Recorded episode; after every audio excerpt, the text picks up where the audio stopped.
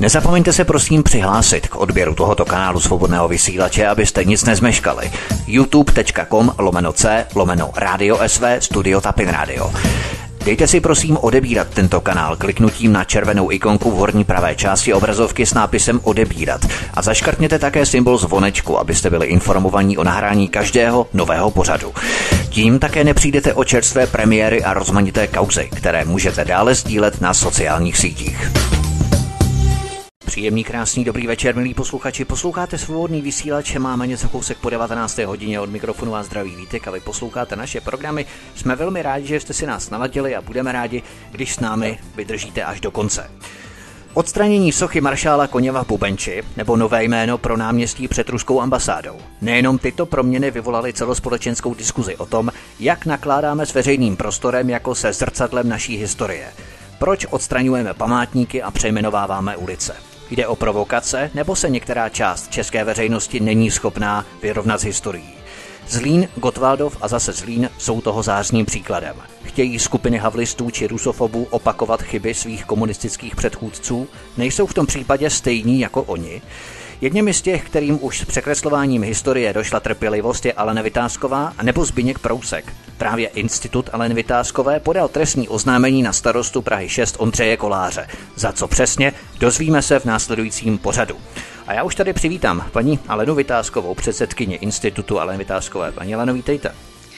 Dobré odpoledne nebo dobrý večer vám a posluchačům a opět děkujeme za pozvání, že jste nás eh, přijali do vysílání. Velmi rádi a velmi často. A detektiv a lovec Šmejdů Zbyněk Prousek, který s institucem také spolupracuje. Zbyňku, vítejte po už krátké době poměrně u nás. Já, já vás také zdravím a také přeju eh, všechno, všechno nej našim posluchačům. Zkusme tuto naší debatu pojmout i jako společenskou debatu o tom, do jaké míry je česká společnost schopná se vyrovnat s vlastní historií, protože podle průzkumu agentury Median si 55% dotazovaných lidí myslí, že se novodobá historie začíná falšovat. Myslí si to více muži a lidé staršího věku, 66% lidí starších 60 let. Paní Aleno, vnímáte odstranění sochy maršála Koněva nebo přejmenování náměstí před ruskou ambasádou jako čistě politickou provokaci, překreslování historie, anebo vybičovanou, vyhecovanou rusofobii skupin Pražské kavárny, která si bohužel bere jako rukojmí zbytek republiky? Ta otázka skutečně není jednoznačná, protože je to spojená nádoba. E, skupina, která se propůjčila tady k těmto krokům, to znamená ke krokům přejmenovávání náměstí, pře, přesunutí nebo odstraňování e, soch, tak je zatím nějaký cíl. Nejedná se pouze a jen o neznalost dějin anebo o nějaký nápad eh, skupiny politiků v této chvíli, pokud se bavíme o soše maršala Koněva, tak eh, starosty Koláře, který eh, to všechno zahájil. Já bych se ale vrátila přece jenom trošku do minulosti, protože jste hovořil o našich dějinách, teda krátkých dějinách. Jsme mladá uh-huh. země, máme stoletou tradici, co to je proti tisíciletých tra- tradic různých zemí a národů takže jsme skutečně mladá země a přesto je nutné vzpomenout tu minulost naši a tu dobu před sametovou revolucí. Tenkrát Milicionáři odstraňovali taky pomníky. Byl to pomník Tomáše Garika Masaryka v Hodoníně. Odstraňovali ho v noci, pravděpodobně, aby se nemuseli dívat do tváří obyčejných lidí, kteří s tím nesouhlasili. Odstraňovat pomníky. Proč? Nyní nemáme milicionáře, ale bohužel mnohé praktiky některým zůstaly. Já si vzpomínám na e, dobu e, v období sametové revoluce, závěr roku 89-90. Na demonstraci jsme volali nejsme jako oni. Ano, nechtěli jsme být jako oni a celou dobu se o to lidé snaží, abychom nebyli jako oni. Ale máte více než 30 let po sametové revoluci a někteří z nás jsou horší, než byli oni, milicionáři. Nebo při nejmenším používají stejné praktiky. A proto si taky k odstranění sochy zvolili nouzový stav, který je vyhlášen vládou k zajištění ochrany zdraví a životu našich občanů. Je zákaz nejen volného pohybu, ale i výkonu některých zaměstnání, zákaz shromažďování. A o to podlejší je tento čin, který pan Kolář se svojí partou provedli v souvislosti s odstraněním sochy maršala Koněva eh, z náměstí na Praze 6. Takže je to spojeno i s morálními vlastnostmi těchto aktérů a ty morální vlastnosti oni nemají, oni jsou bez morálních vlastností. Takže je tu spojeno skutečně hodně eh, věcí se nakumulovalo, nejen pravděpodobný přepis, eh, snaha o přepis dějin. Ty pohnutky mohou být různé, skutečně těch pohnutek může být celá eh, řada, ale ty morální vlastnosti k naplnění pohnutek potřebujete také a oni ty morální vlastnosti nemají tu paralelu s milicionáři, kterou jste nadnesla, tak to je skvělá ano. paralela, protože já jsem se v úvodu, v tom mém úvodním slovu snažil poukázat na tu skutečnost, kdy se přejmenovávaly různé sochy a různá města i za minulého režimu. No bylo kdy, to špatně. Což bylo samozřejmě špatně, ano, ale v podstatě dělají to tež, co dělali oni. To znamená, s poukazem na to heslo nejsme jako oni, bohužel dnes se dostáváme do situace, že jsme jako oni, při nejmenším někteří z nás. Zbyněk Prousek, jak to vnímáte vy? Protože tohle se netýká pouze dnes dnešního režimu, ale i režimu minulých, jak paní Alena správně poukázala. Například ulice Vinohradská v Praze, jenom příklad, se přejmenovala tuším dokonce pětkrát, ne vícekrát, za první republiky po francouzském národním hrdinovi z první světové války maršalu Ferdinandu Fošovi, za protektorátu Jiří Kalous Švermova, tentokrát podle pruského maršála. V roce 1946 se přejmenovala na Stalinovu a v 60. letech minulého století na dnes konečnou Vinohradskou. Je tohle podle vás typickým příkladem příkladem vymazávání a přepisování naší kolektivní paměti. Zbyněk Prousek. Tak já jakožto bezmála šedesátník uh, už taky přeci jenom umím ledas co porovnat a uh, tím pádem se v podstatě stotožňuju s tím, co už jakoby úvodem řekla uh, paní Vytázková, tím se za ní nechci schovávat, ale jakoby sdílím to, co řekla, takže to nechci z hlediska úspory času opakovat. Nicméně ještě bych tady úplně úvodem vysvětlil, zejména teda těm lidem, co nás eh, poslouchají, eh, jak jsem se vůbec tomu dostal, protože vy jste v úvodu říkal, eh, že a je to pravda, že jsem svým způsobem obecně známý takzvaný lovec šmejdů, jinými slovy, zabývám se touto problematikou, ale já jsem jenom chtěl říct to, že že jsem se k tomu dostal tak, že s paní Vytázkovou jsem v jedné, jak to řekl, na jedné lodi v rámci institutu, jejího institutu Aleny Vytázkové, který taky, uh, uh, jehož produktem je jakýsi manifest, to není jakýsi, ale je to manifest, kdy vymlčící většina odmítá mlčet a v rámci tohoto manifestu, možná o tom paní Vytázková potom ještě nějak to rozvede, jsem jedním z prvních signatářů a to proto, že ústřední myšlenkou, ideou tady toho manifestu je prostě narovnání, narovnání společenského klimatu, křivt, eh, svobod občanů, vymahatelnosti práva a tak dále, tak dále. Tím nebudu teďka tady zdržovat. Eh, čili tím jsem se dostal i k problematice tady toho. Ona mě, ona mě, ona mě eh, ta problematika s tou sochou vadí jak osobně, jako občanovi České republiky. Zároveň tady jenom doplním, že, eh, že trestní oznámení ve věci odstranění sochy Koněva jsem podepsal ještě jednou, a to nejen v rámci institutu, ale podepsal jsem ho ještě jednou, a to jako předseda spolku věřitelů a přátel práva. A to zase na tlak členský základny tady toho našeho interního spolku. Takže ono v podstatě existuje, v mojí rukou podepsané existují dvě trestní oznámení, ale smysl a podstata je pochopitelně jedna. A teď ty vaší otázce. Myslím si, že ty pohnutky, mm, jak jste je tam v úvodu vy podával, nebo naznačoval, nebo mm, předestíral, tak si myslím, že to je, že jste měl pravdu úplně ve všem. To znamená, že je tam od každého trochu. Je tam, já to vnímám tak, že eh, je tam politická provokace, já to vnímám tam, že je tam jakýsi, eh, jakýsi zneužívání eh, té tzv. rusofobie, Zároveň to vnímám, a to bych řekl asi nejsilnější, jako, jako, nejsilnější jako cílenou akci.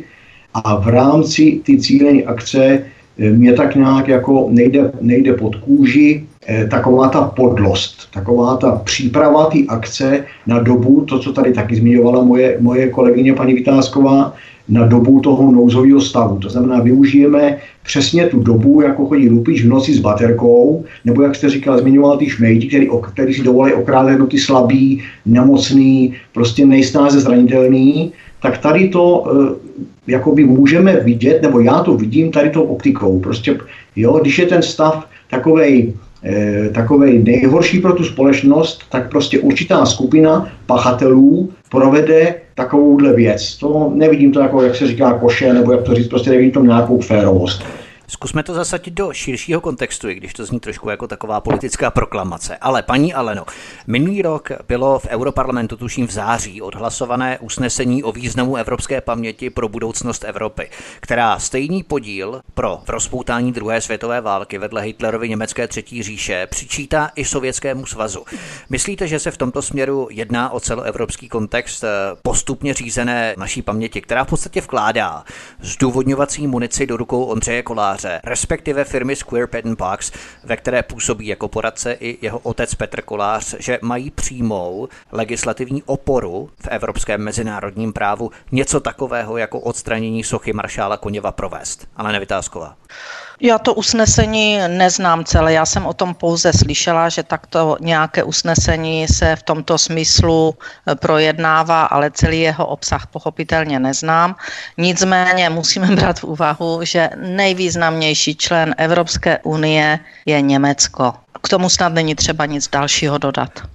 Já si myslím, že to rozšíříme i v našem následujícím já, rozhovoru. Já si myslím, že k tomu, že k tomu opravdu není co to je dodat. objímající. A, ano. A tady je skutečně nutné e, vidět e, tu situaci i z toho úhlu pohledu, že Německo by se té zodpovědnosti chtělo zbavit, ono se ji nějakým způsobem zbavilo, e, protože za tu dobu 75 let, co byla ukončena druhá světová válka, tak de facto se distancovalo od fašistických a nacistických metod, které Německo praktikovalo v období eh, druhé světové války, eh, tak se do jisté míry samozřejmě Německo očistilo, ale tady toto, když Evropská unie má tady tyto prohlášení, tak zaprvé tím něco sleduje a ten významný subjekt Německo nevím, čeho chce ještě dosáhnout z poloviny eh,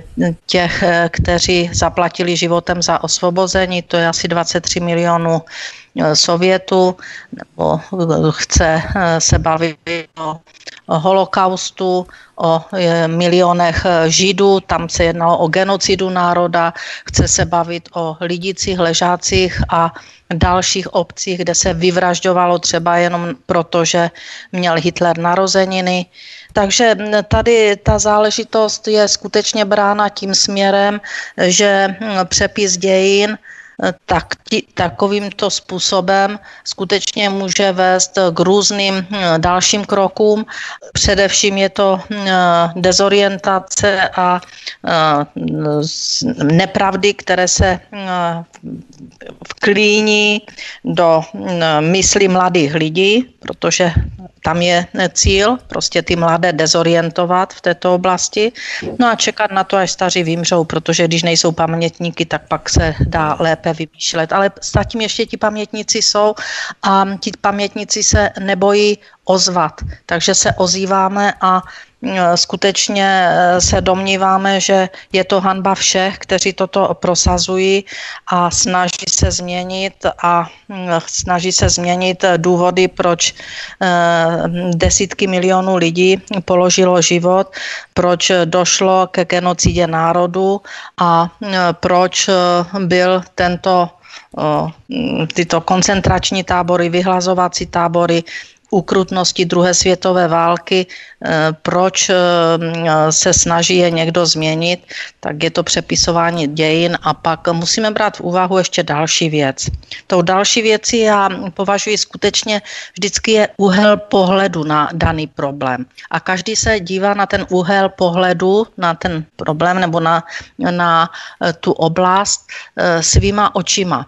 A jenom když vezmeme, jenom když vezmeme, je, něco nám tam pípa, jenom když vezmeme odstranění, já nevím, sochy eh, maršala Koněva, přejmenování eh, náměstí mm, pod Kaštany a různé tady tyto eh, kroky, které se dějí, tak ten úhel pohledu může být za prvé, a to myslím i úhel pohledu pana Koláře, že eh, je tu snaha o přepsání dějin, eh, to především historie kolem druhé světové války, že je snaha, pak, pak se odstraňují pomníky, pak se odstraňují eh, pa, památníky, aby mladá generace byla dezinformována a skutečně se čeká, až vymřou ti pamětníci. Pak je tu ale jiný úhel pohledu. Ten jiný úhel pohledu je, si představte, že jste potomek nacistů, fašistů, anebo že eh, jste stoupencem těchto, eh, těchto eh, názorů fašistických, nacistických. Pak samozřejmě se vám zásluhy maršala Koněva v boji proti nacismu a naše osvobození nelíbí. Budete se na to dívat jinak a určitě ten pomník musí vadit. Vždyť předky fašistů a nacistů a tady této um, filozofie Eh, hnal koně před sebou přes půl světa až ke konečnému vítězství. Takže to je úhel pohledu pak této skupiny eh, stoupenců myšlenky nacismu, fašismu, anebo potomků těchto, těchto lidí.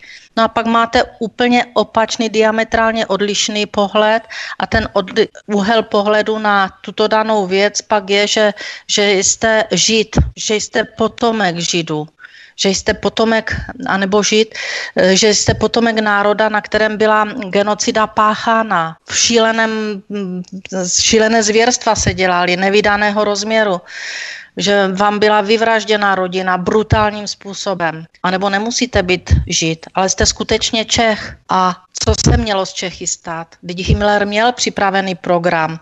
Část Čechů vyhladit, část poněmčit, část vystěhovat. Nevím, do které skupiny bychom patřili. Pak máte e, skupinu, která pře, přežila e, vyhlazení, nacisty vyhlazených lidí, ležáků a dalších e, obcí, o kterých se ani nehovoří. Tak pak se zeptejme, jakým úhlem pohledu se na danou věc dívají ti pozůstali desítek milionů mrtvých, pozůstali dědu, otců, synů, matek, dcer, kteří položili život za naše osvobození. Z tohoto úhlu pohledu je celá bezvýznamné, v kterém období byla socha hrdinům druhé světové války instalována a je trestuhodné, že někdo na to vůbec sahá a odstraňuje ji. Ano, to znamená, že oni čekají, až starší generace vymře a to historické okno paměti se definitivně uzavře. Zbyněk Prousek, tento rok oslavíme 75. výročí porážky nacismu.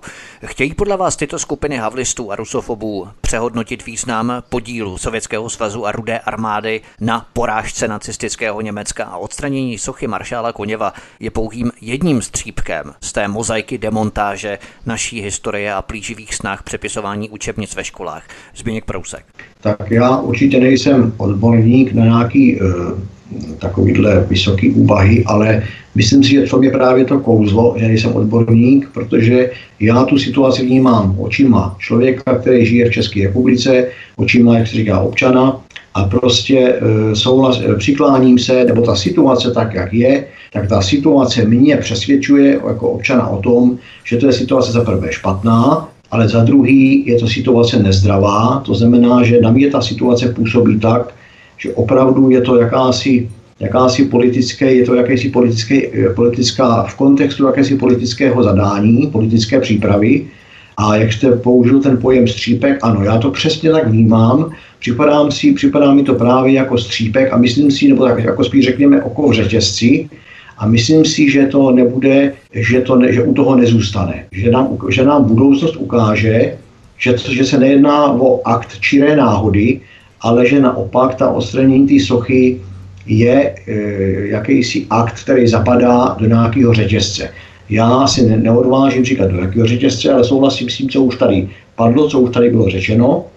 A e, myslím si, že vůbec ta společenská atmosféra v současné doby e, s přihlednutím těm dějinám je taková, taky bych řekl, nezdravá. Jako, zaprvé ta naše společnost je strašně roztříštěná, což si myslím, že může být taky nějaký takový vyšší cíl. Navíc naše společnost e, obecně má, má strašně blízko, podle mého názoru, k takovému haštěření se a takovému prostě nějakým, nějakému hejbání dějinama. Prostě to, to by nám jakoby, jakoby šlo a je, myslím, že, myslím si, že podporování tady těch nálad a tady, těch, e, tady toho vůbec, tady toho mechanismu je prostě nějakým způsobem špatně. Ještě, ještě taky, jak jste, tam, jak jste tam, jak tam byla řeč o tom usnesení ty Evropské unie, já bych to řekl úplně eh, prostě a jednoduše. Usnesení, neusnesení, eh, pan Kolář je komunální politik a nemá se co hrabat do mezinárodních vztahů. To je můj názor, můj názor jako Brouska a zatím, než umřu, si budu stát protože je to e, prach obyčejný předseda e, vyššího obecního úřadu, to říkám v úvozovkách, čili městské části, čili znovu říkám komunální politik.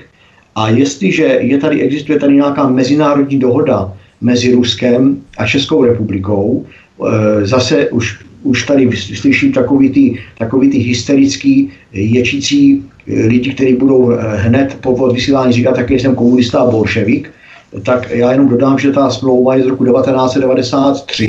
Ano. To znamená, že je čtyři roky po převratu a nemá s nějakým bolševi, bolševismem vůbec nic společného. Protože ji podepsal Když... sám Václav Havel. Přesně tak, podepsal ji Havel. Její guru. a e, navíc si myslím, že vůbec dějiny nemají s nějakým, e, nějakým jak bych to řekl, Eh, bolševismem a takovým nějakým, takovou nějakou propagandou vůbec nic společného. Dějiny, jak už tady bylo řečeno, podle mého názoru, se nemají měnit, nemají se přepisovat. Jestliže byli faraoni, byli faraoni, do dneška se chodí turisti koukat na jejich, na jejich uh, pyramidy, jestliže byli králové, do dneška obdivujeme jejich hrady, jestliže byli feudálové, obdivujeme jejich zámky a nikdo nemá potřebu spochybňovat uh, tadyhle ty, řekněme třeba jenom ty stavby jako princip, jako prostě jako, jako, jako nějaký názor. A je to proto, že nemá, že nemá politickou potřebu to spochybňovat. Komu by dneska posloužilo spochybňovat historii hradu, hradko, hradu Kost nebo, nebo spochybňovat pyramidu v Egyptě? K ničemu. Ale jestliže je tady nějaká zájmová skupina, která se snaží ty novodobí dějiny nebo e, tu současnou situaci e, využ, e, zneužít, nebo takhle využít zneužitím ty, ty moderní historie, tak potom se dostáváme k takovým věcem, jako vidíme třeba s, tím, s, tím, s tou sochou toho koněva. A když jsme ještě u ty sochy koněva, tak bych také ještě chtěl říct, že mě napadá vůbec tyhle eh, v, kont, eh, v té zóně toho, toho koněva, tak my tady máme milion chvílek, my tady máme koněva, my tady máme nějakou rekonstrukci státu, nějakou skupinu lidí, my tady máme čím dál pozoruhodnější rozhodovací praxi státních zástupců v některých kauzách. My tady máme lynč na předsedu vlády, to nemá z, z, to, co se teďka děje v posledním období, to nemá s kritikou anebo s takzvanou opozicí vůbec nic společného a kritérium pro to, co teďka říkám, je pro mě zdravý rozum. Já nepotřebuji studovat politologii a být odborníkem na, na politické vědy, stačí, že mám v hlavě mozek a snažím se ho používat a vidím, že to, co se teďka děje, tady nebylo nikdy. To tady nebylo ani v roce 1989. Co se děje teďka, jakési snahy o nějaký línč a myslím si, že to všechno není, jak už jsem tady nezmiňoval, naznačoval,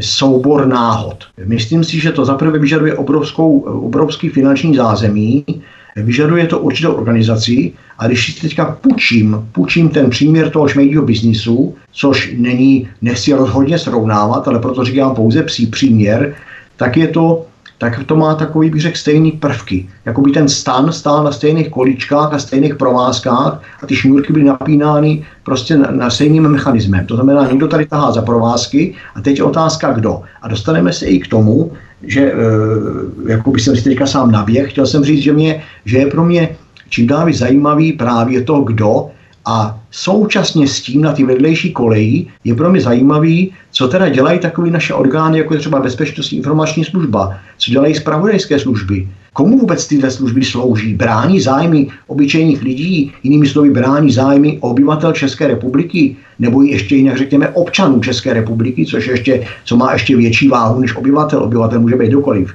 cizinec tady pracující, ale občanů, či lidi, kteří mají českou národnost, kteří mají předky Čechy, eh, ano, lidi, dobře. kteří měli, kteří, jenom dokončím větu, kteří třeba bojovali právě za ty války a tak podobně a podobně. Či dostávám se k tomu, jak by se asi na, takové, na takovéhle orgány, které mají bránit zájmy zřízení, zájmy republiky, zájmy demokracie, dneska dívali naši dědové a pradědové, kteří třeba bojovali na Dukle, kde položili život doslova do písmene za to, aby, aby ta Evropa dopadla naštěstí tak, jak dopadla, aby ten neřádil Hitler ještě dneska, A co tyto orgány dělají pro ochranu tady toho veřejného zájmu? To je taky taková velikánská otázka k veřejné diskuzi. Ale ne jít na nějaký tamhle katafalt a tam žvát jako milion chvílek, ale opravdu diskutovat o tom, kde je jádro pudla. Ano, abychom tu debatu příliš jaksi nebrzdili, zeptám se vás, paní Aleno, ještě před písničkou a navážu na to, co Zbyněk Prousek zmínil. Máte pocit, že kdykoliv začne být vládnoucí režim v úzkých, kdykoliv se mu nedaří, kdykoliv není schopný lidem poskytnout perspektivní pozitivní budoucnost, stabilní dobře placené zaměstnání, dostatek volného času pro rodinu, stabilní důchodový systém, kdy se dnešní mladí nemusí bát, že pokud si vedle půjček a hypoték nebudou šetřit i na důchody, tak skončí na stará kolena jako žebráci na ulici. Zdražující se svoz komunálního odpadu, stoupající ceny energií, to znamená voda, plyn, elektřina, kdy nám režim není schopný zaručovat bezpečnost, kdy vidíme stovky videí a obrázků ze západní Evropy, zkázy a destrukce, eh, hord krimigrantů tak místo vzlížení, pohlížení do budoucnosti, která by pro nás měla být pozitivní, perspektivní, kterou by nám měl tento současný režim garantovat, tak režim začne místo toho hledat výniky v minulosti, kdy i po 30 letech vlády současného režimu, mafie, oligarchie, bratrstev různých klanů, kmotrů v zákulisí, politických partají, nepotismu, rodinkaření, klientelistickými vazbami, režim prodezlý korupcí skutečně skrz na skrz, tak místo toho ten současný režim stále hledá výniky současného marazmu si v socialismu před rokem 89. Není to už vrcholně trapné, ještě před písničkou, ale nevytázková. Tak to je slabý výraz, vrcholně trapné, je to ubohé.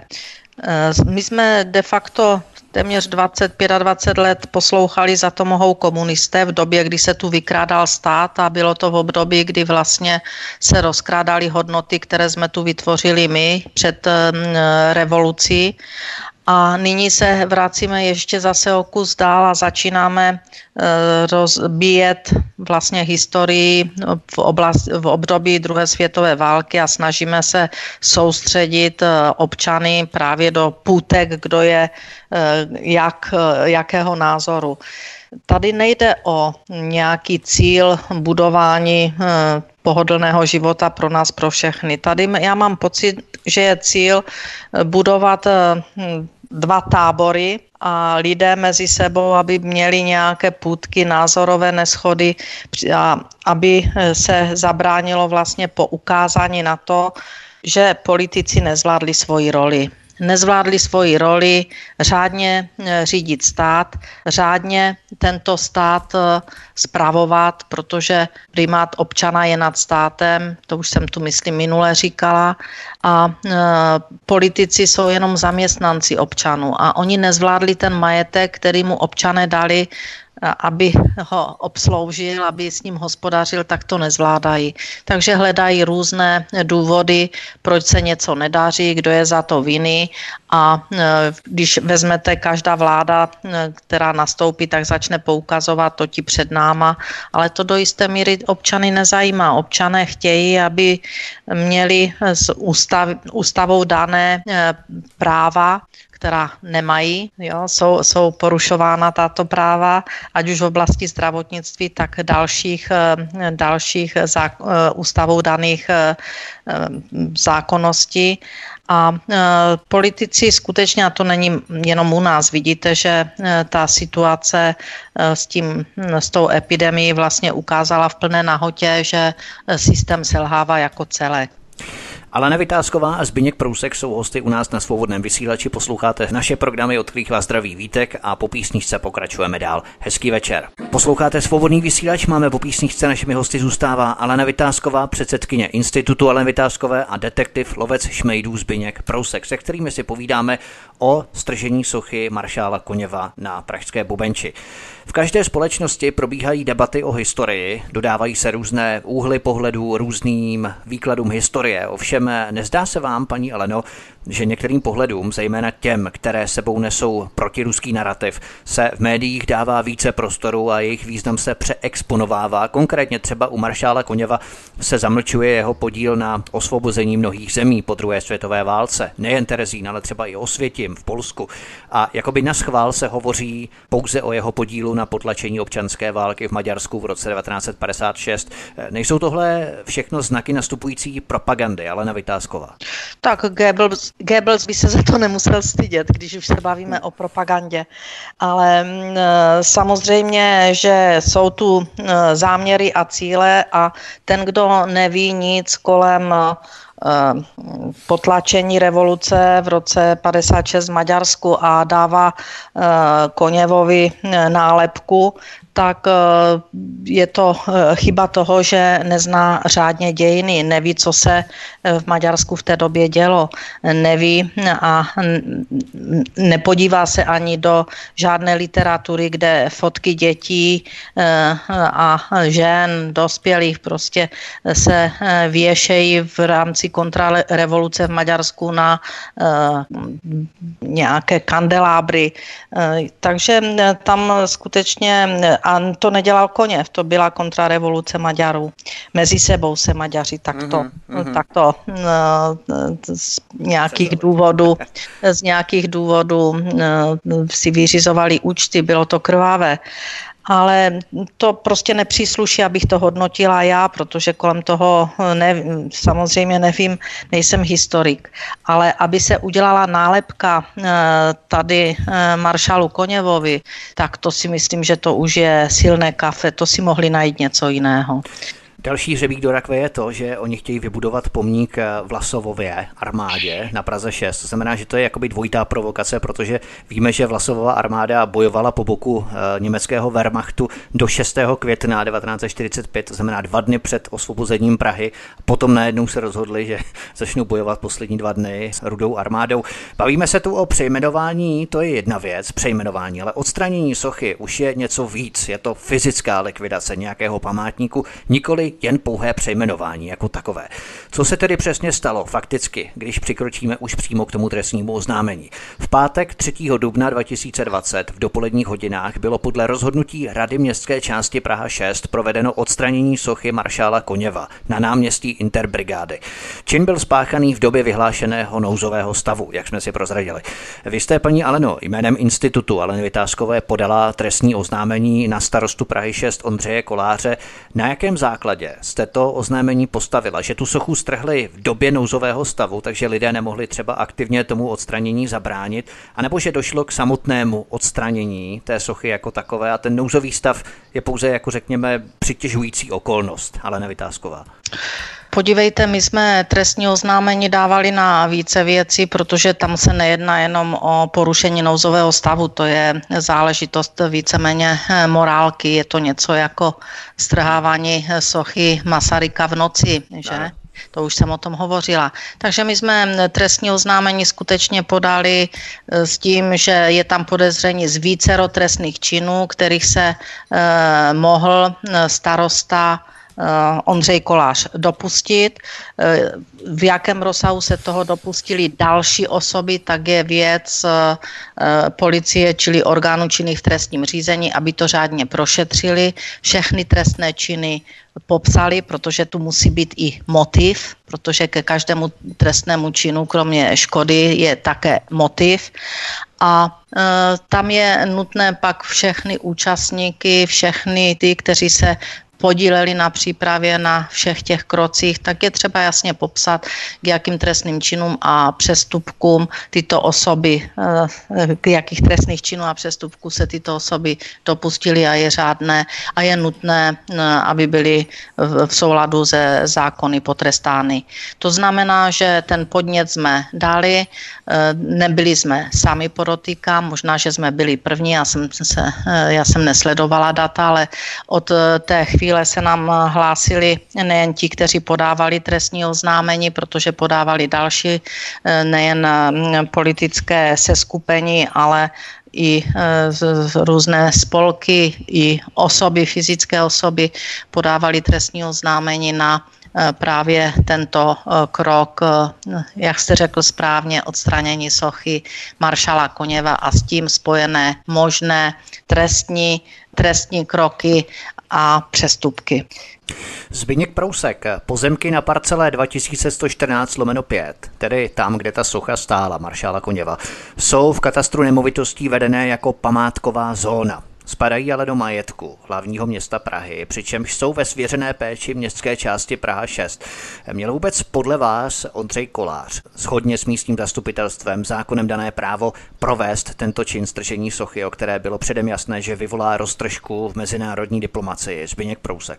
Tak jak už jsem, jak už jsem jednou říkal, tak já spatřuju pana Koláře jako starostu městské části, tedy opakuju jako komunálního politika a určitě ne jako osobu kompetentní hrabat se do mezinárodních vztahů. To je si myslím taková preambule toho mého myšlení. K té vaší konkrétní otázce bych, bych já viděl konkrétní odpověď.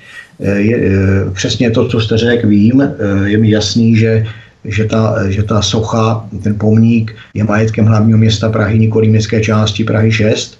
To znamená, že já, já se domnívám, že ten skutek odstranění sochy vykazuje, vykazuje eh, jakési zneužívání vlastnictví, vykazuje, vykazuje eh, prvky eh, porušení péče řádného hospodáře při správě něčeho, v tomto případě té sochy, protože ta městská část Praha 6 se o ní jednoznačně měla starat, ale ne tak, že ji měla odstranit a někam, jak říká zákon, zašantročit.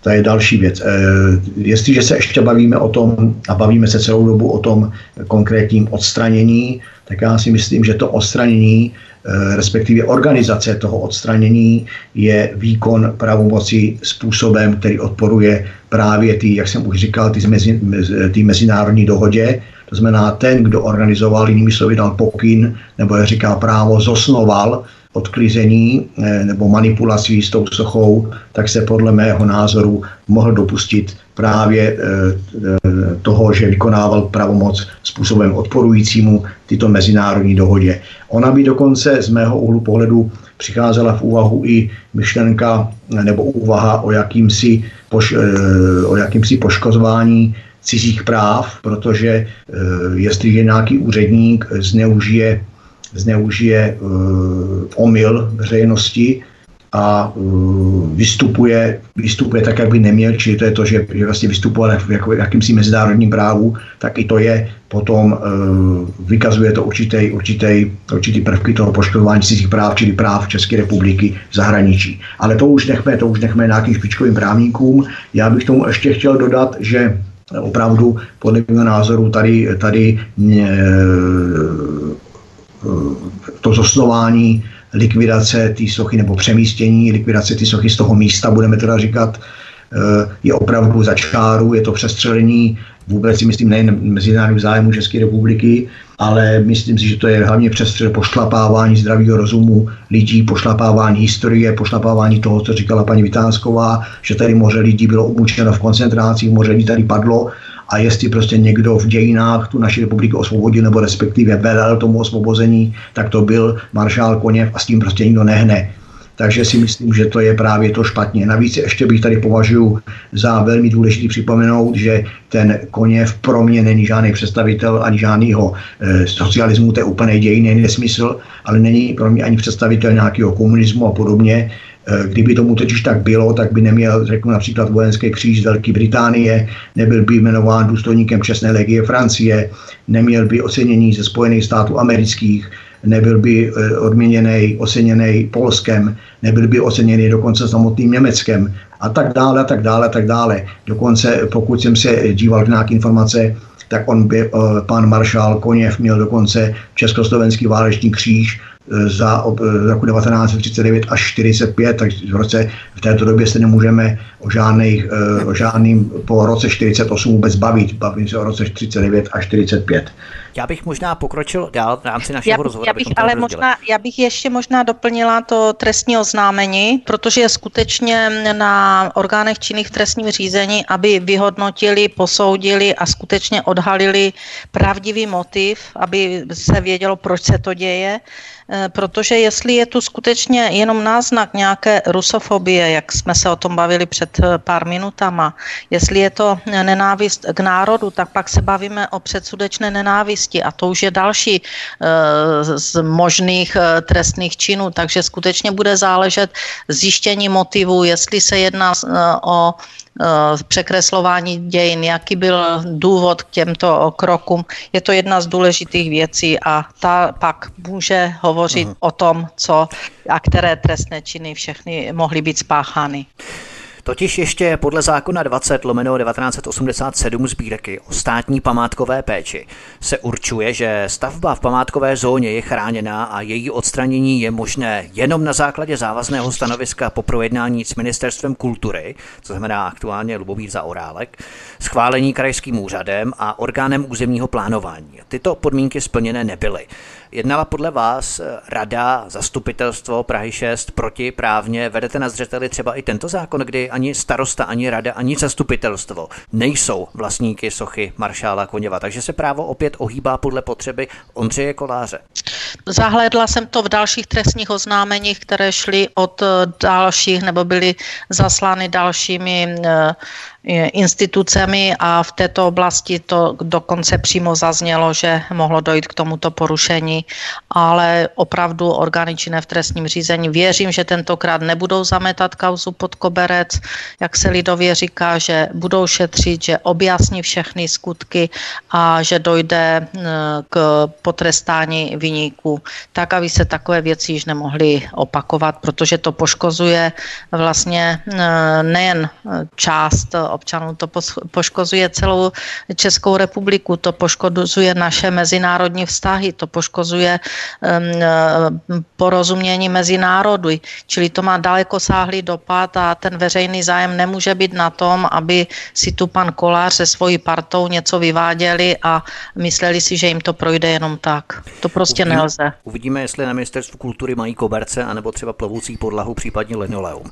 Každopádně... No, se, ne, ne, ne, Vítku, pardon, pardon, že jsem tak, tak emotivně vystoupila, ale, ale my se musíme dívat na to, že to určitě neskončí, to je, to je kolosální věc, co oni udělali. A že to neskončí tím, že se to ututla tady, jak spousta trestných činů se, eh, se nějakým způsobem zaretušuje a naopak se vyrobí umělá kauza, aby to zaretušované bylo, se na to nemyslelo.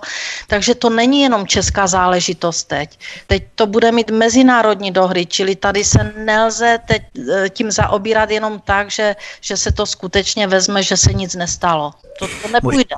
Možná jsme zaznamenali, jak Ondřej Kolář před ruskou televizí Rosia 1 utekl a všechno nechal na jeho zástupci panu Lacinovi ze hnutí Stan, který je s Kolářem tahounem celé této podvratné akce.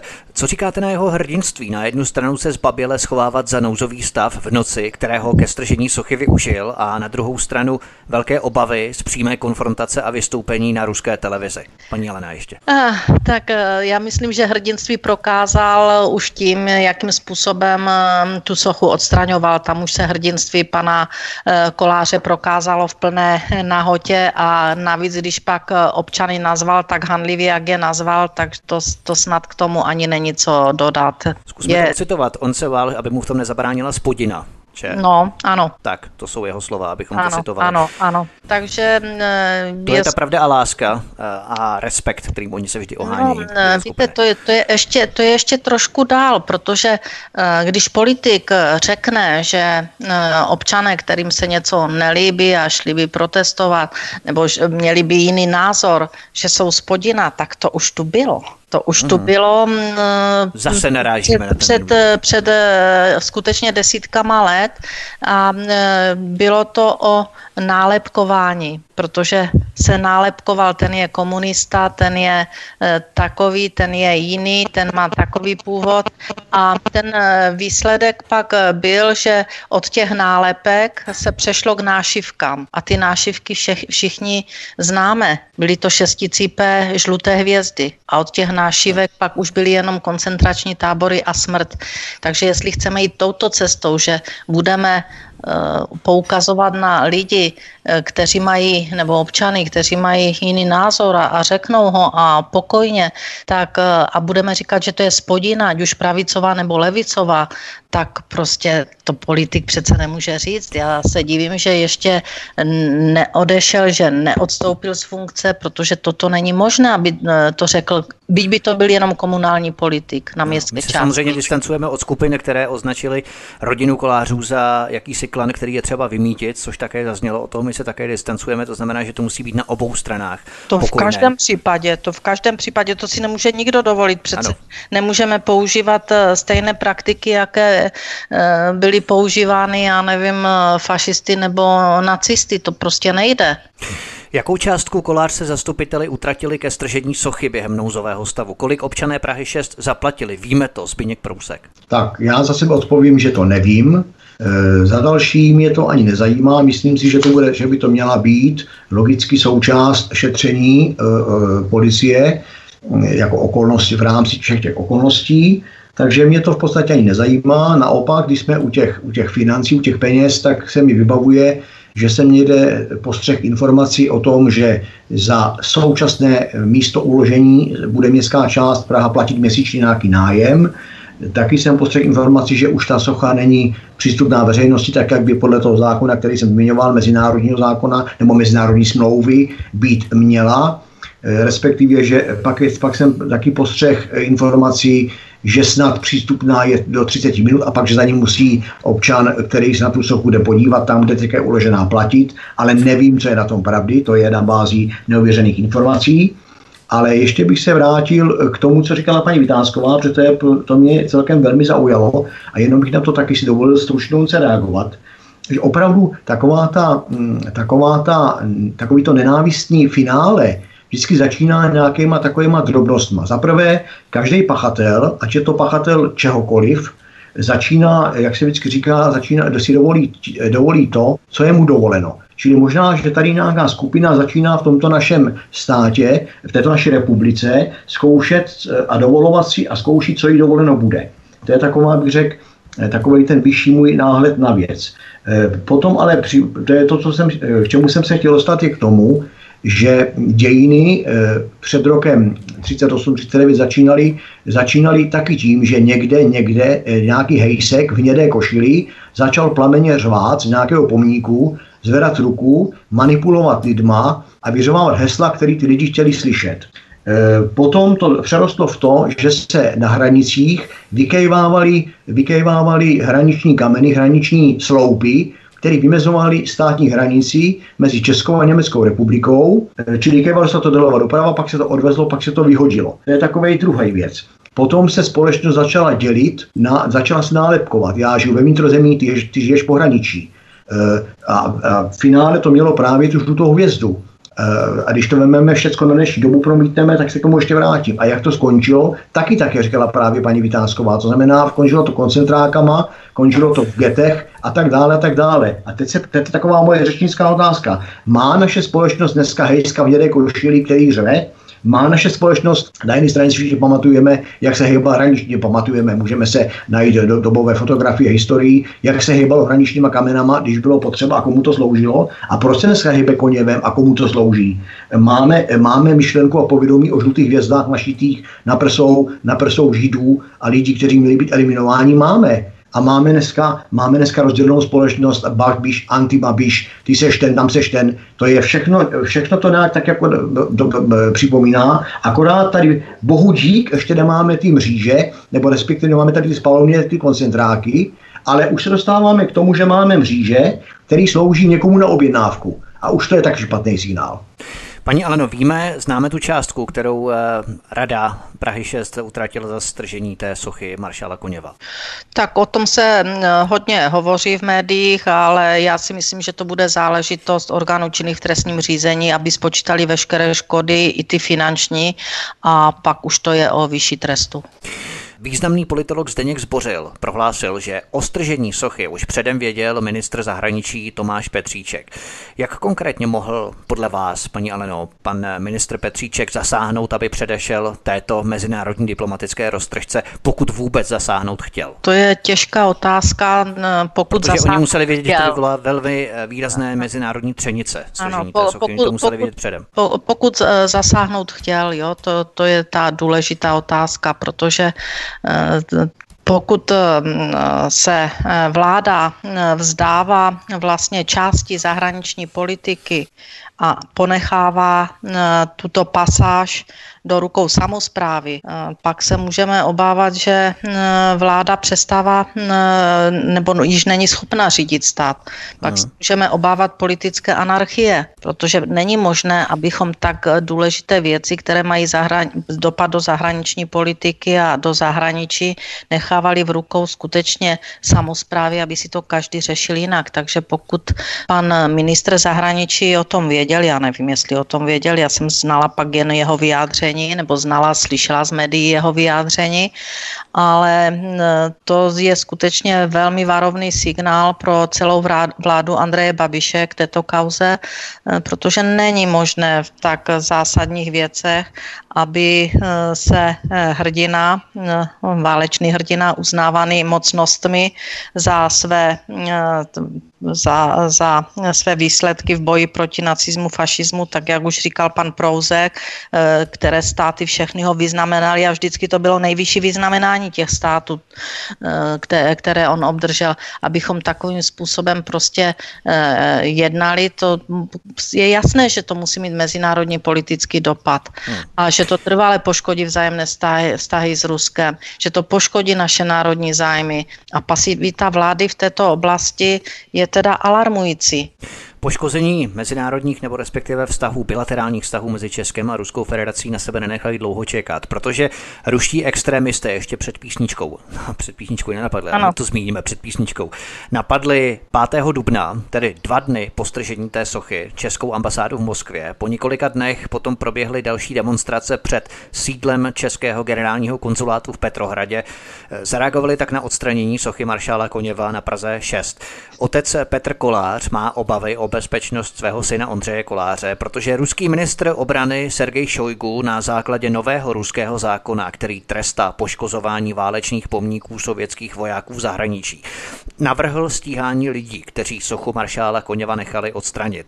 Myslíte, že obavy Ondřeje Koláře o tom, že by mohl být vydaný, podobně jako třeba Evgenij Nikulin do Spojených států, jsou opodstatněné, paní Jeleno? Tak, já si myslím, že jsou chlapi, přece nemůžou baběli, musím si stát za tím, co provedu, tak pak se nemůžu schovávat za sukně státu, že?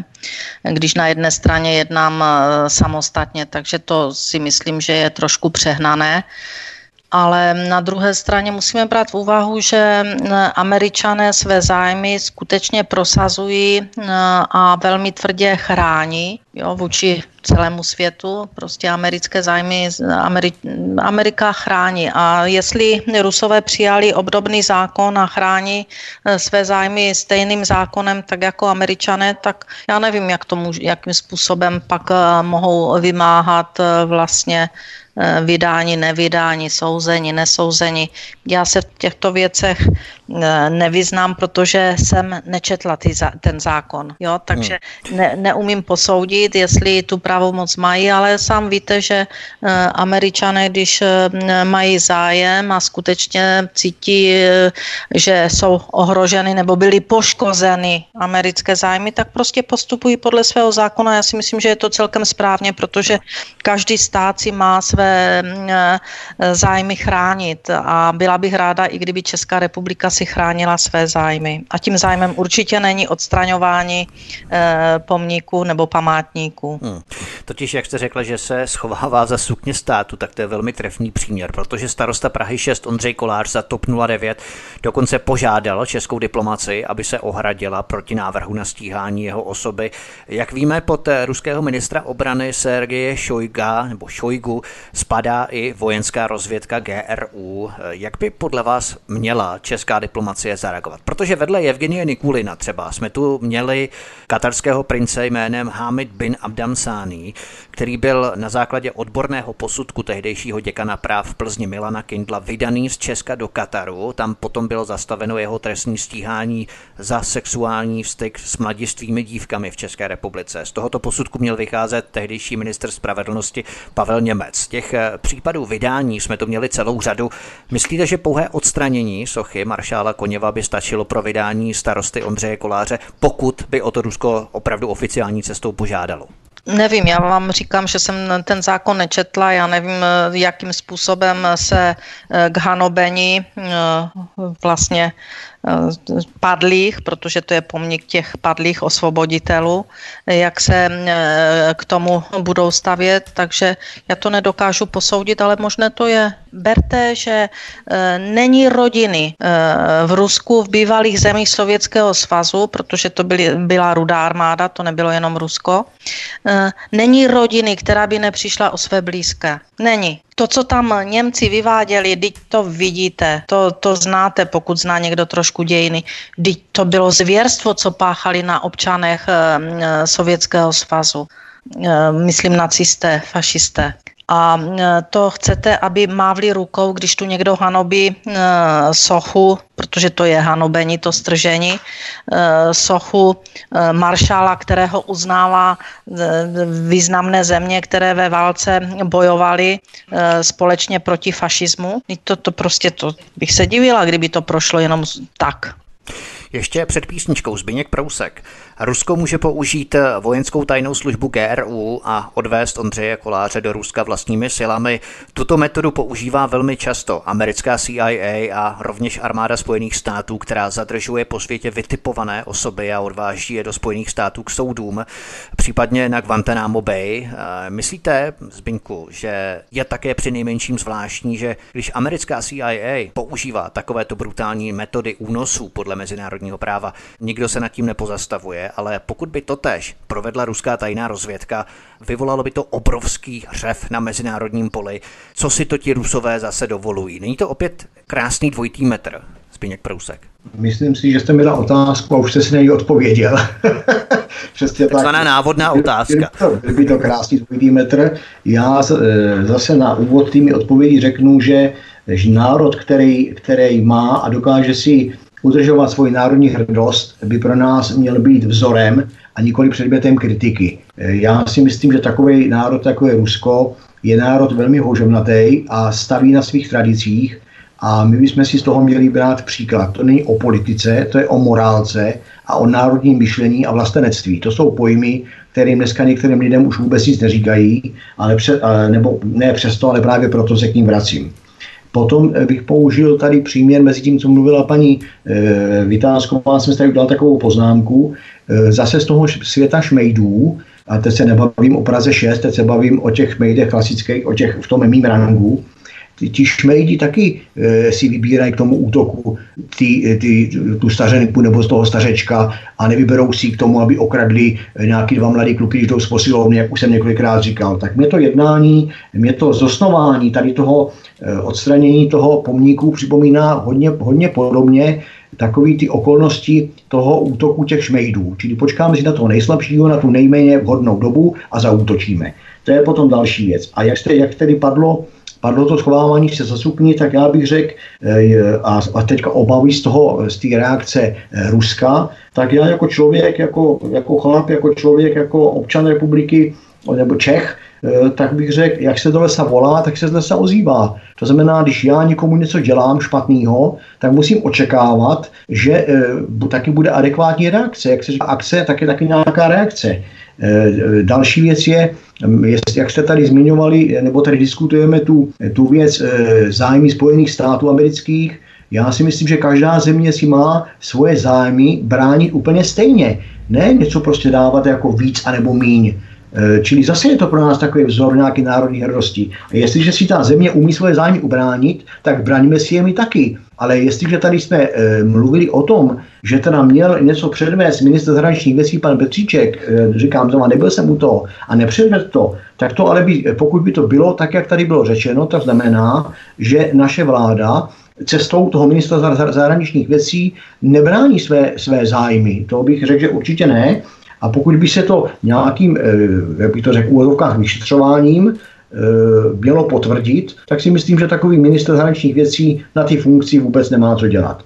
Protože Ale nevít... Eh, patní komu patní. A potom ještě najednou bych to uzavřel tím, že jestliže jsme byli, uměli jsme, jak říkáte, ta obava nebo ne obava, prostě ta reakce na to, že by Rusko mohlo chtít vydat, vydat konkrétní osobu k její konkrétnímu stíhání v Rusku, tak bych to řekl asi tak přistupujeme, přistupujeme ke všem případům, ke každému stejně, čili spravedlivě. A jestliže jsme uměli cestou našich politických elit vydat někoho, někoho zpátky do Kataru, jestliže jsme uměli někoho vydat Spojeným státům, tak bychom teďka uměli zrovna tak umět někoho vydat Rusku. Já bych tom neviděl žádnou prostě politickou propagandu, nebo bych tady e, ne, nestrkal do toho, ne, nestrkal bych tady z toho uvažování do pytle nějaký, nějakého politikaření. Prostě jestliže někdo je svéprávný, dospělý, odpovědný, měl by mít taky umě, umě, umět nést odpovědnost za své jednání. A jestliže bych já byl zvolen starostou a něco rozhodnu a rozhodnu potom, rozhodnu a bude to později označeno za špatné nebo nesprávné nebo dokonce trestné, no tak musím umět nést odpovědnost, jinak na ty funkci nemám co dělat a jinak nemůžu být ani své právnej. Alena Vytázková a Zbyněk Prousek nás provází dnešním večerem, jsou našimi společníky. Od mikrofonu vás zdraví vítek, posloucháte svobodný vysílač a po písních se vstupujeme do poslední části našeho rozhovoru. Hezký večer. Našimi hosty zůstává Alena Vytázková, předsedkyně institutu Aleny Vytázkové a také detektiv lovec šmejdů Zbyněk Prousek, který s institutem spolupracuje. Od mikrofonu vás zdraví vítek, máte naladěný stále svobodný vysílač, pokud jsme vás během písničky neomrzeli, což doufáme, že se tak nestalo. A úvodem třetí části mi dovolte takový drobný odskok, eh, protože ještě radnice Prahy 6, eh, starosty Ondřeje Koláře z 09, zadala dva právní posudky, které je celkem vyšly na neuvěřitelných 340 tisíc korun. Firmou, která tyto posudky vypracovala, byla advokátní kancelář Petra Kubíčka. Petr Kubíček je bývalým spolužákem Ondřeje Koláře. Navíc podle analýzy aktuálně CZ jsou oba posudky z naprosté většiny plagiátem poskládaným z řady veřejně dostupných dokumentů v rámci poradenství o stavebním řízení. Takto si snadno kámoš Ondřeje Koláře z 09, jeho bývalý spolužák Petr Kubíček, přišel ke 340 tisícům korun. Na to bychom neměli zapomenout. Myslíte, že by měl být Ondřej Kolář, eh, případně radnice Prahy 6, hnána k odpovědnosti i za tyto klientelistické prasárny, pokud použiju velmi nekorektní slovo, Alena Vytázková? Tak já jsem přesvědčena, že určitě ano, protože jestli je to tak, jak to teď slyším, že plagiátem byl vytvořený nějaký posudek, tak se zjevně dělalo, eh, jednalo o nějakou účelovou akci a vyplacení 340 tisíc korun, což je už zvlášť závažný eh, trestný čin. Eh, ale já si jsem přesvědčena, že je to eh, záležitost skutečně, že tam policie bude mít co dělat, že to není jenom eh, ta jedna záležitost, že těch trestních oznámení na tuto městskou část Prahy 6 bylo zasláno i z jiných důvodů více a já věřím, že to budou prošetřovat a že to skutečně prošetří. Nicméně je stále nutné brát v úvahu jednu věc a to je presumpce neviny protože pan Kolář se dopustil kroku, které všichni vidíme, které všichni eh, můžeme si sami vyhodnocovat. Nicméně presumpce neviny je ta zásadní věc a dokud nebude eh, trestní řízení ukončeno a to hm, buď obžalovou, soudem, eh, jakýmkoliv způsobem, tak nemůžeme hovořit, že dělá, eh, hovořit o něm jako o zločinci. Eh, já nevím, jestli jste eh, postřehli, objevilo se a stále se objevují dokola souvislosti s jménem Ota Koláře, Eh, který je eh, nebo byl evidován hm, na gestapu v České eh, republice, v Českých Budějovicích. Je to oblast, která je skutečně velmi, velmi závažná. A on toho... se k tomu, já vás přeruším, paní Leno, on se ano. k tomu Ondřej Kolář vyjádřil, že já, je to fake a já, není no, to pravda, to, dementoval to. Ano, ano, já to nedávám do souvislosti. Jo? Já, se, já se bavím o tom, že je tu nějaká schoda jmén a samozřejmě, že se institut tím zabývá rovně rovněž, eh, protože nás to zajímá. Já hoaxy nemám ráda a nemám ráda, když někdo je podezřelý eh, z nějaké, nějaké nezákonnosti, aby se na něj začalo plivat zase eh, i těmito způsoby. Takže jako institut jsme podali podle zákona 106 o svobodném přístupu k informacím požadavek na Ústav pro studium totalitních režimů v Praze, kde jsme zahájili vlastně zahájili, in, chceme, chceme, informa, chceme informace k tomu, poslali jsme tam pět otázek, uh-huh. odešlo to, no, už to bylo zasláno, ten, tento náš požadavek a samozřejmě, že se v této souvislosti budeme obracet i na mezinárodní instituce, protože jsme přesvědčeni, že bychom najisto měli pod, postavit, jestli taková osoba, otokolář, skutečně byla zaměstnancem nebo byl v gestapu v Českých Budějovicích, později v Praze, jestli to je osoba, která existovala a tak, takže máme k tomu spoustu otázek a, a spra- budeme zpracovávat kolem toho nějaký informační materiál, protože nechceme pracovat na základě hoaxu nebo pomluv. Ano, rozumím. Na to se také těším, až vám přijde odpověď vyrozumění. Nicméně, ať je to SVR, čili služba vnější rozvědky ohledně Ruské federace, nebo FSB, čili Federální služba bezpečnosti, případně GRU, což je hlavní rozvědková zpráva, vojenská rozvědka, podle oficiálních údajů u nás působí na ruském velvyslanectví vedle ruského velvyslance Zmejevského 43 ruských diplomatů, 76 administrativně technických pracovníků a dva generální konzuláty zaměstnávají dále 8 diplomatů a 10 administrativně technických pracovníků a celkem je to 137 osob z Ruské federace. To jsou oficiální příslušníci v Česku. V Česku se ale už delší dobu hovoří o zmenšení ruské ambasády.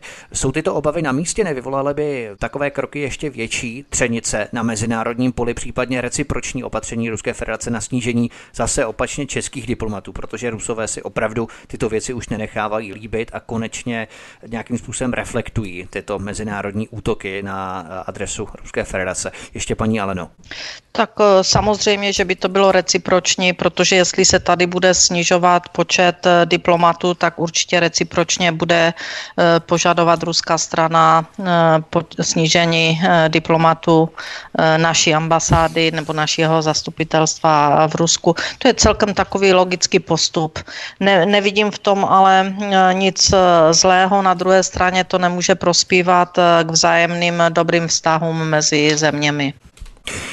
Někteří čeští politici začínají nepřímo a skrytě rehabilitovat nacismus, oslavovat sudecké Němce. Zároveň začínají popírat zásluhy sovětské armády na osvobození Prahy, osvětěmi, rehabilitují Vlasovou armádu a tak dále a tak dále.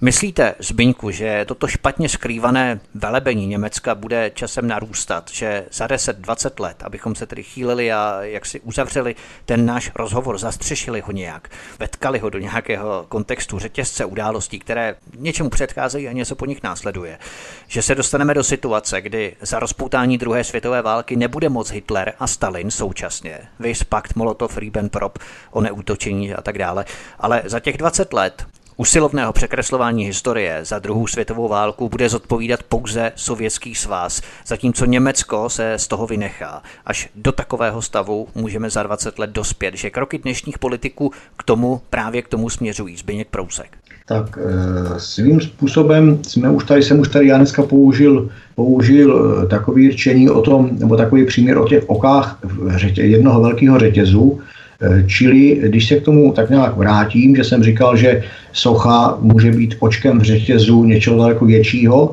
a teďka to, co říkáte, jak otázku pokládáte, tak eh, já si myslím, že že teorie nebo prostě mechanismus na vymírání mozků je neodhadnutelný a myslím si, že mm, nemůžu vyloučit že takovým, takovým výsledkům se to, se to, nebo může, že takové výsledky můžou být jako cíl, takhle bych to řekl.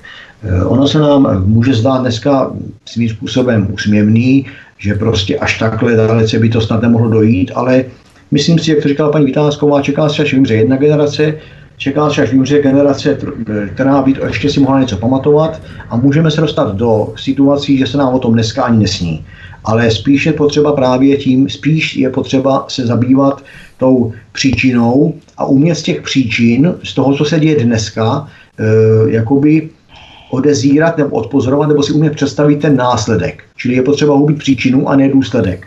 E, tím, se dostal, tím trošičku se ještě cvrknu o ten problém, který už tady byste diskutovali, nebo jsme diskutovali, já se, kdy měla slovo paní, paní Vytázková, e, o tom, e, když jste mluvili o tom dědovi dědovi pana Koláře a eventuálním, eventuálním angažmá gestapu a tak dále, tak jste zároveň to ukončili, tu diskuzi. No, údajném, údajném mě Já říkám údajném angažmá, já nevím, já to už, je, to už je opravdu minulost strašně historická, jo, protože on byl ročník 1908, mám takový dojem, to jsem taky někde čet, ale e, jde spíš o to, že eh, jste se oba jako, jako myslící tvorové, já se tomu přidávám, š, úplně prostě v pohodě shodli na tom, že nelze spekulovat, nelze nějakou minulost prostě pořád otvírat a hrabat se někde v něčem, ale já bych tady eh, v tomhle bodě jsem do toho akorát nechtěl skákat do řečí, že to je ale přeci dneska móda některých takzvaných opozičních stran, kteří když už nemají argument, neví už kudy kam,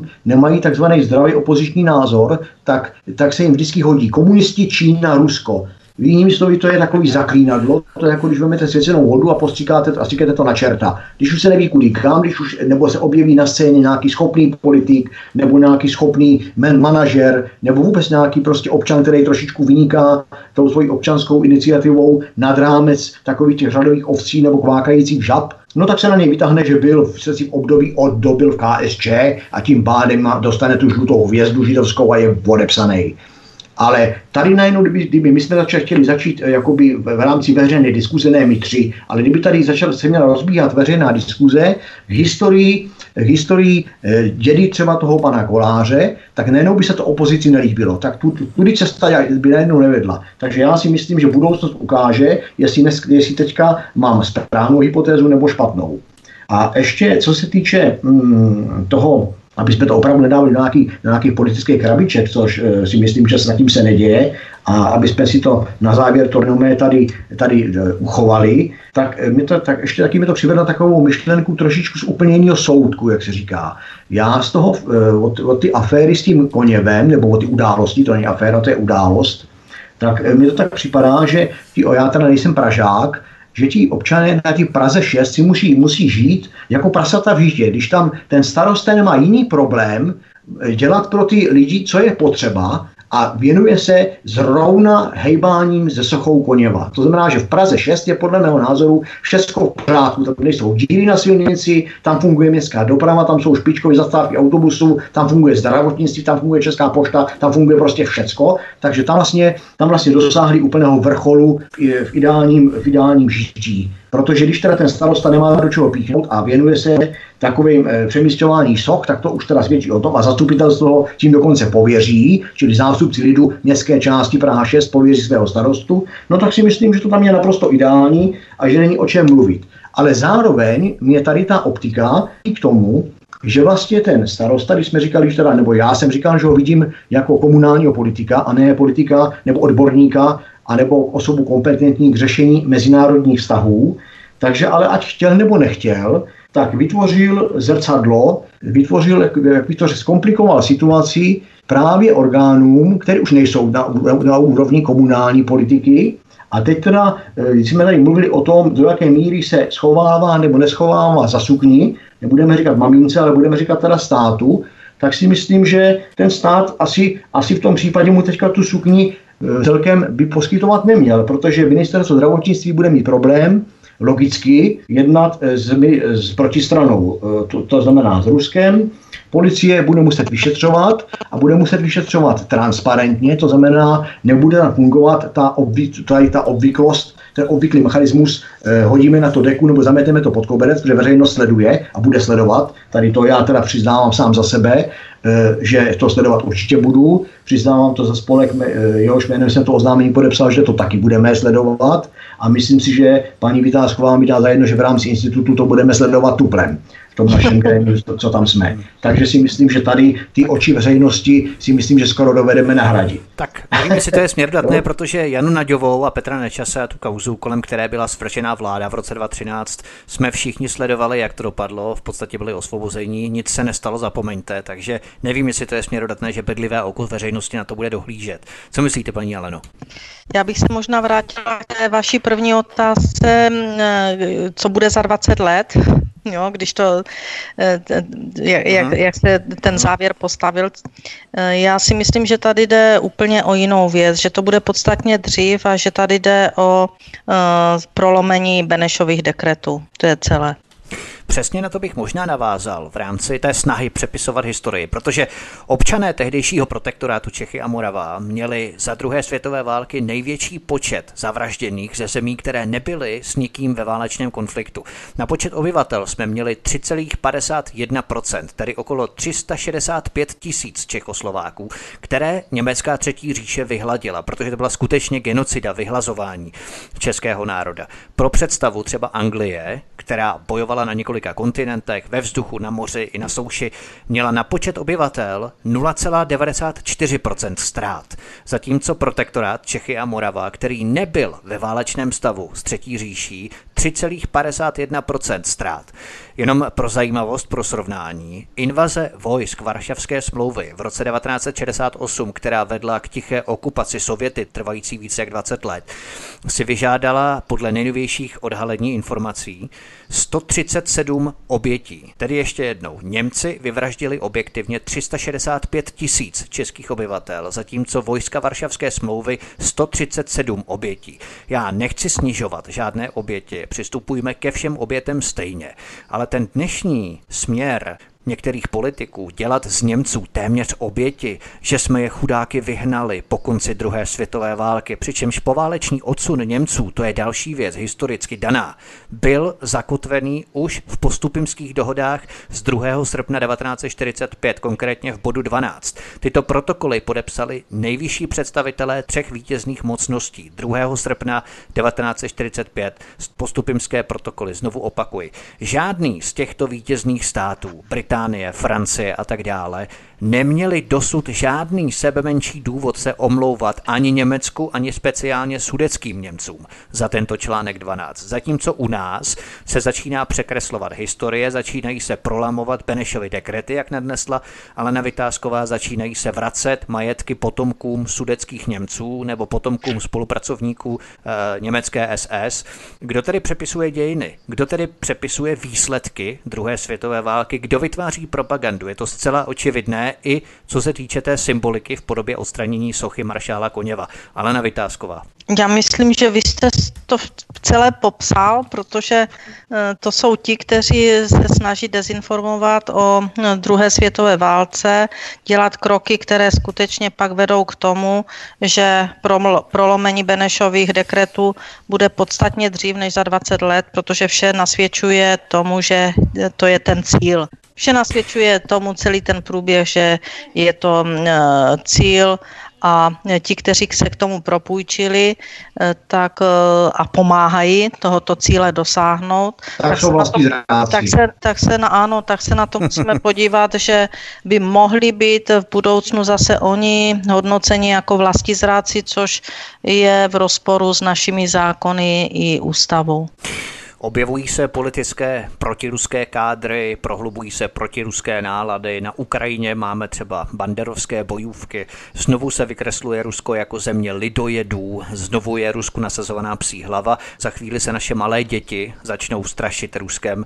Kdo paní Aleno myslíte, že vyvolává tyto nálady? Kdo se snaží rozeštvat evropské státy, odstřihnout nás od přátelských vztahů s Ruskem? Přátelských nemyslím lokajských, to pozor. Jo. Hmm.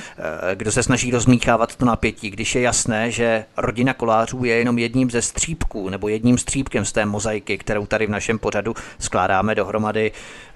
Kde myslíte, že to je v podstatě? Protože oni to nemají ze své hlavy, Piráti, TOP 09 a STAN. Tak jsou to nadnárodní světové struktury, které mají zájem eh, globálně ovládat svět a ten globalismus pak vadí, že jsou některé struktury v těch jednotlivých zemích postaveny jinak, než chtějí, takže se to snaží rozbít samozřejmě. Mm. Takže je to řízeno eh, zájmovými skupinami, nadnárodními zájmovými skupinami. Já bych tady eh, se skoro tak nějak jako trošku zapolemizoval nad tím, co je pro nás jako pro národ, eh, nechci říct nebezpečnější, ale takový takový k zamyšlení se, jestli ty, to, co říká tady paní Vytázková, ty subjekty jakoby nad, anebo ty subjekty tady uvnitř, který tady těm subjektům nad patolízalsky sloužejí, který se klanějí a za mrzký peníz jsou schopni zradit vlastní národ. Čili já si myslím, že že tu, že to, že tu buňku, tu, tu, to rakovinové bujení musíme tak jako tak hledat tady u nás. protože každý si dovolí, co je mu dovoleno a ti zvenčí nemůžou vyvyklat toho uvnitř, kdo je uvnitř pevnej. Ale jestliže ti uvnitř e, mají velký procento právě toho, co jsme tady dneska zmínili jako vlastizrádce, čili jinými slovy patolízalí různý, který prostě za obálku peněz zradě i, i, vlastní, i vlastního dátu, tak tady si myslím, že je ještě pořád co zlepšovat. Já bych to možná ještě doplnila. Eh, výrazné politické osobnosti, které mají jednoznačný eh, národní zájem, tak eh, je, je problém, že to, v Maďarsku to je jednoznačné. Tam Orbán hájí maďarské zájmy a, a do jisté míry jde hlava, nehlava a postaví se i Evropské komisi. Takže taková, takové výrazné osoby, které skutečně Eh, ten eh, národní zájem budou hájit, tak eh, pak jsou likvidovány, že jsou nazváni, že jsou xenofobní a že jsou takový makoví a, a nechtějí je nechat vůbec vyrůst a, a de facto promluvit k veřejnosti, brání se tomu v různých médiích, aby byli slyšet. Takže je to opravdu složité podstatě, když v podstatě tady do toho skočím neslušně, když vezmeme takový ten příměr, jako řekněme teďka mediální svět, tak já vždycky říkám, českému mediálnímu světu chybí slovenský kuciák. Kdo do toho trochu vidí, tak mi asi pochopí, co tím si říct. Tak si myslím, že našemu politickému světu chybí taky takový kuciák. Chybí tady prostě člověk, který by za který ten národ který prostě by byl výrazný a který z kterého by to vlastnictví dýchalo. A když tady a který by se nebál který by, se, no, který by nedopadl stejně jako Kuciák, to je člověk, právě problém. Když se tady takový člověk najde, no tak pochopitelně na něj vytáhneme nějakou tu židovskou hvězdu v úlovkách, nějakou tu nálepku a prostě nějak ho označíme a hned to nějakým způsobem v těch, v těch, v těch, v těch očích té veřejnosti, ještě pokud možno dřív, než se ta veřejnost probudí, nebo dřív, než ta veřejnost může říct nějaký vlastní názor vyjádřit v rámci svobody názorů, tak ho pošpíníme, zašlapeme a utemujeme ho někam do kouta a zase platí jenom to my. Čili to je taková ta demokracie s malým d, taková ta demokracie, která vyhovuje jenom těm, kteří, eh, nebo jim vyhovuje tehdy, když, eh, eh, jak by to řekl, když, se fouká na jejich bolístku. Ale v okamžiku, kdy někdo, je, kdy někdo má opozitní názor, tak je to okamžitě špatně, tak tady a tak dále. A to bychom zabíhali, to bychom zabíhali. Takže já si myslím, že, že se shodujeme na tom, že je prostě něco snílého tady. Poslední otázka nejprve pro Alenu Vytázkovou. Kde je podle vás hranice mezi zachováním paměti určité historické etapy a zároveň nezaseknutí se ve své skanzenovosti? V Praze se zastávka metra Anděl jmenovala Moskevská, všichni si pamatujeme. Eh, nedaleké Švandovo divadlo, zastávka tramvají, se jmenovalo náměstí sovětských tankistů, dříve to bylo Kinského zahrady, Švandovo divadlo. Od jaké chvíle bychom měli přistupovat velmi opatrně a citlivě k názvům, které více odpovídají svému aktuálnímu okolí, aby to nevyvolávalo nějaké negativní konotace. Ale nevytázková, poslední otázka. Odpověď. Mně by stačilo, kdybychom skutečně nebyli jako oni heslo, které, které se vznášelo před více než 30 lety na náměstích a, a chtěli jsme demokracii, chtěli jsme svobodu a, a nechtěli jsme být jako oni, eh, tak bych byla ráda, kdybychom se znovu k tomuto heslu vrátili a, a přestali dělat kroky, které jsou populistické nebo slouží eh, jako lokaj někomu. Zbigněk Prousek, není dnešní Evropa tak trochu bezradná v pohledu na svou vlastní historii? Dochází k narušování tradic předchozích generací, předávaných znalostí, které tvoří jádro národní identity. A dnešní Evropská unie usiluje o postupnou řekl bych, likvidaci toho všeho, aby měla volný průchod k vytvoření beztvaré europeizované hmoty z lidí, bez vlastní paměti, bez vlastní historie, bez vlastní identity. Co myslíte? Odpověď na závěr, Zbigněk Prousek. Já si myslím, že, že ta Evropská unie skutečně nebrání národní zájmy, a to nejenom český národní zájmy, ale nebrání národní zájmy eh, i těch zemí, které do ní jakoby vstoupily, já osobně nejsem zastánce Evropské unie, nestydím se za to, je to můj, můj názor, ale dokud bude v ústavě svoboda projevu, tak já se tedy projevuju takto, že nejsem zastáncem Evropské unie. A nejsem zastáncem ne protože by to bylo moderní říkat, ale protože z ní ne, nevnímám necítím spravedlnost, nevnímám tam, eh, jak bych to řekl, rovnocené partnerství a proto, proto tady tu organizaci svým způsobem uh, se mi prostě nelíbí. Respektuji, ale nelíbí se mi. A potom, jak jste tam říkal, ten, ten, ten úvod vaší otázky o to vymývání mozku a podobně, já si myslím, že lidská hloupost je neomezená, ale vracím se k tomu, co jsem, co jsem říkal. Jo, e, e, každý si dovolí svému dovoleno. Co si necháme jako národ líbit, to se nám bude dít. Zatímco jiný národy jsou pevný a e, zocelený, tak my se prostě pořád hašteříme, rozdělujeme a když se dva, jak se to úsloví, když se dva perou, třetí se směje. A k tomu by rozhodně nemělo dojít. E, čili z toho, z toho e, zároveň nemůžeme vyloučit, když to motám všechno dohromady, že čas běží, že ten pomyslný řetězec opravdu může, může, e, může končit na konci toho řetězu, můžou být to zrušení těch Benešových dekretů a potom už je to jenom kousek k, k historii, která sice v dějinách vypadala děsivě, dneska by to bylo asi moderní, ale v podstatě bychom na tom nebyli, ve své podstatě by se na tom byli stejně jako možná v době ty války.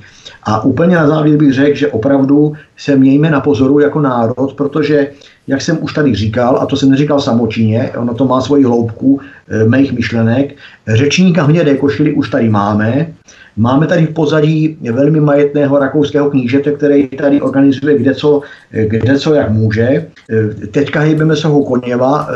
V 30. letech jsme hejbali pomníky na hranicích republiky. Měli jsme tady žluté, žluté hvězdy, dneska tady máme scénář Antibabiš. Eh, měli jsme tady, eh, eh, máme tady obrovskou, obrovskou kliku proti prezidentovi republiky, což si myslím, že jak už tady taky naznačoval, přerůstá, přerůstá e, rámec zdravého rozumu a jinými slovy přerůstá rámec opozičních, opozičních názorů. Tohle to není opoziční, opoziční, eh, opoziční nálada ani názory, to, co se tady děje. A úplně na závěr bych řekl to, eh, jestliže eh, viděl bych v tom takové důstojné ukončení toho, ty akce, akce Koněv, budeme říkat, kdyby byl teďka pan starosta městské části Prahy 6 Kolář pozván na sjezd třeba řekněme protifašistických bojovníků, anebo na nějaké schromáždění obětí, obětí fašismu obětí, obětí války obecně, nejenom fašismu, obětí druhé světové války obecně. A jestli by tam byl schopný, jestli by to vůbec stihnul, a jestli, když by to stihnul, tak jestli by tam byl schopný těm lidem, kterým, eh, kteří, v kterým koncentráku padly celé rodiny, kteří přišli o děti, o všechno, o veškerý majetek, prostě o, veš, obětem celých těch lidských hrůz, jestli by byl schopný tento pan frajer vysvětlit to svoje počínání. To, to by mě opravdu zajímalo. To je otázka na závěr, kterou si klademe. Možná poslední informaci, kterou jsme exkluzivně získali jako svobodný vysílač. Ondřej Kolář prý vymění zájezd na Maledivy za rusko-český slovník, prý ho bude potřebovat. A z moskevského Kremlu ještě jsme získali informaci, nebo unikají informace, že je potřeba pomocné síly pro sázení stromů na Sibiři po velkých požárech. Každá ruka dobrá, nejenom ruka Ondřeje Koláře, ale třeba i od mobilů otlačené palce rukou našich demonstrujících studentů po vzoru krétiných Friday Fridays for Future. Ti by ho mohli také podpořit a zapojit se v této akci na Sibiři. Uvidíme, jak to dopadne. Každopádně bavili jsme se o odstranění sochy maršála Koněva o trestním oznámení, které podal Institut Aleny Vytázkové. Alena Vytázková a Zbigněk Průsek byli našimi dnešními hosty. My jim za to moc děkujeme za informace a za dnešní debatu ohledně přepisování historie, umenšování vlivu a podílu sovětské armády na zničení a poražení nacismu eh, jako celku německé Hitlerovy třetí říše. Paní Aleno, děkuju, mějte se krásně a těším se někde příště. Já děkuji za pozvání a přeji hezké dny vám i posluchačům. A také detektiv a lovec šmejdů Zbigněk Průsek byl naším hostem. Zbinku také držte se, mějte se hezky a těším se také příště. Já také děkuji za pozvání a zdravím všechny naše posluchače, kteří vydrželi až do konce. Kteří nám drželi palce a vydrželi až do konce. Tak. tak. Tento i ostatní pořady si můžete, milí posluchači, stáhnout nejenom na stránkách svobodného vysílače, ale po zavítání na YouTube kanál můžete i kliknout na pravé horní tlačítko na obrazovce s nápisem odebírat, čímž se stanete odběrateli našeho kanálu a nezmeškáte tak žádné z pořadů, které budeme vysílat příště. To by bylo všechno. Od mikrofonu vás zdraví Vítek, který se od mikrofonu loučí a přeju vám příjemný a ničím nerušený poslech dalších pořadů a příště se také těším s vámi na slyšenou. Hezký večer. Prosíme, pomožte nám s propagací kanálu Studia Tapin Rádio Svobodného vysílače CS. Pokud se vám tento nebo jiné pořady na tomto kanále líbí, klikněte na vaší obrazovce na tlačítko s nápisem Sdílet a vyberte sociální síť, na kterou pořád sdílíte. Jde o pouhých pár desítek sekund vašeho času. Děkujeme.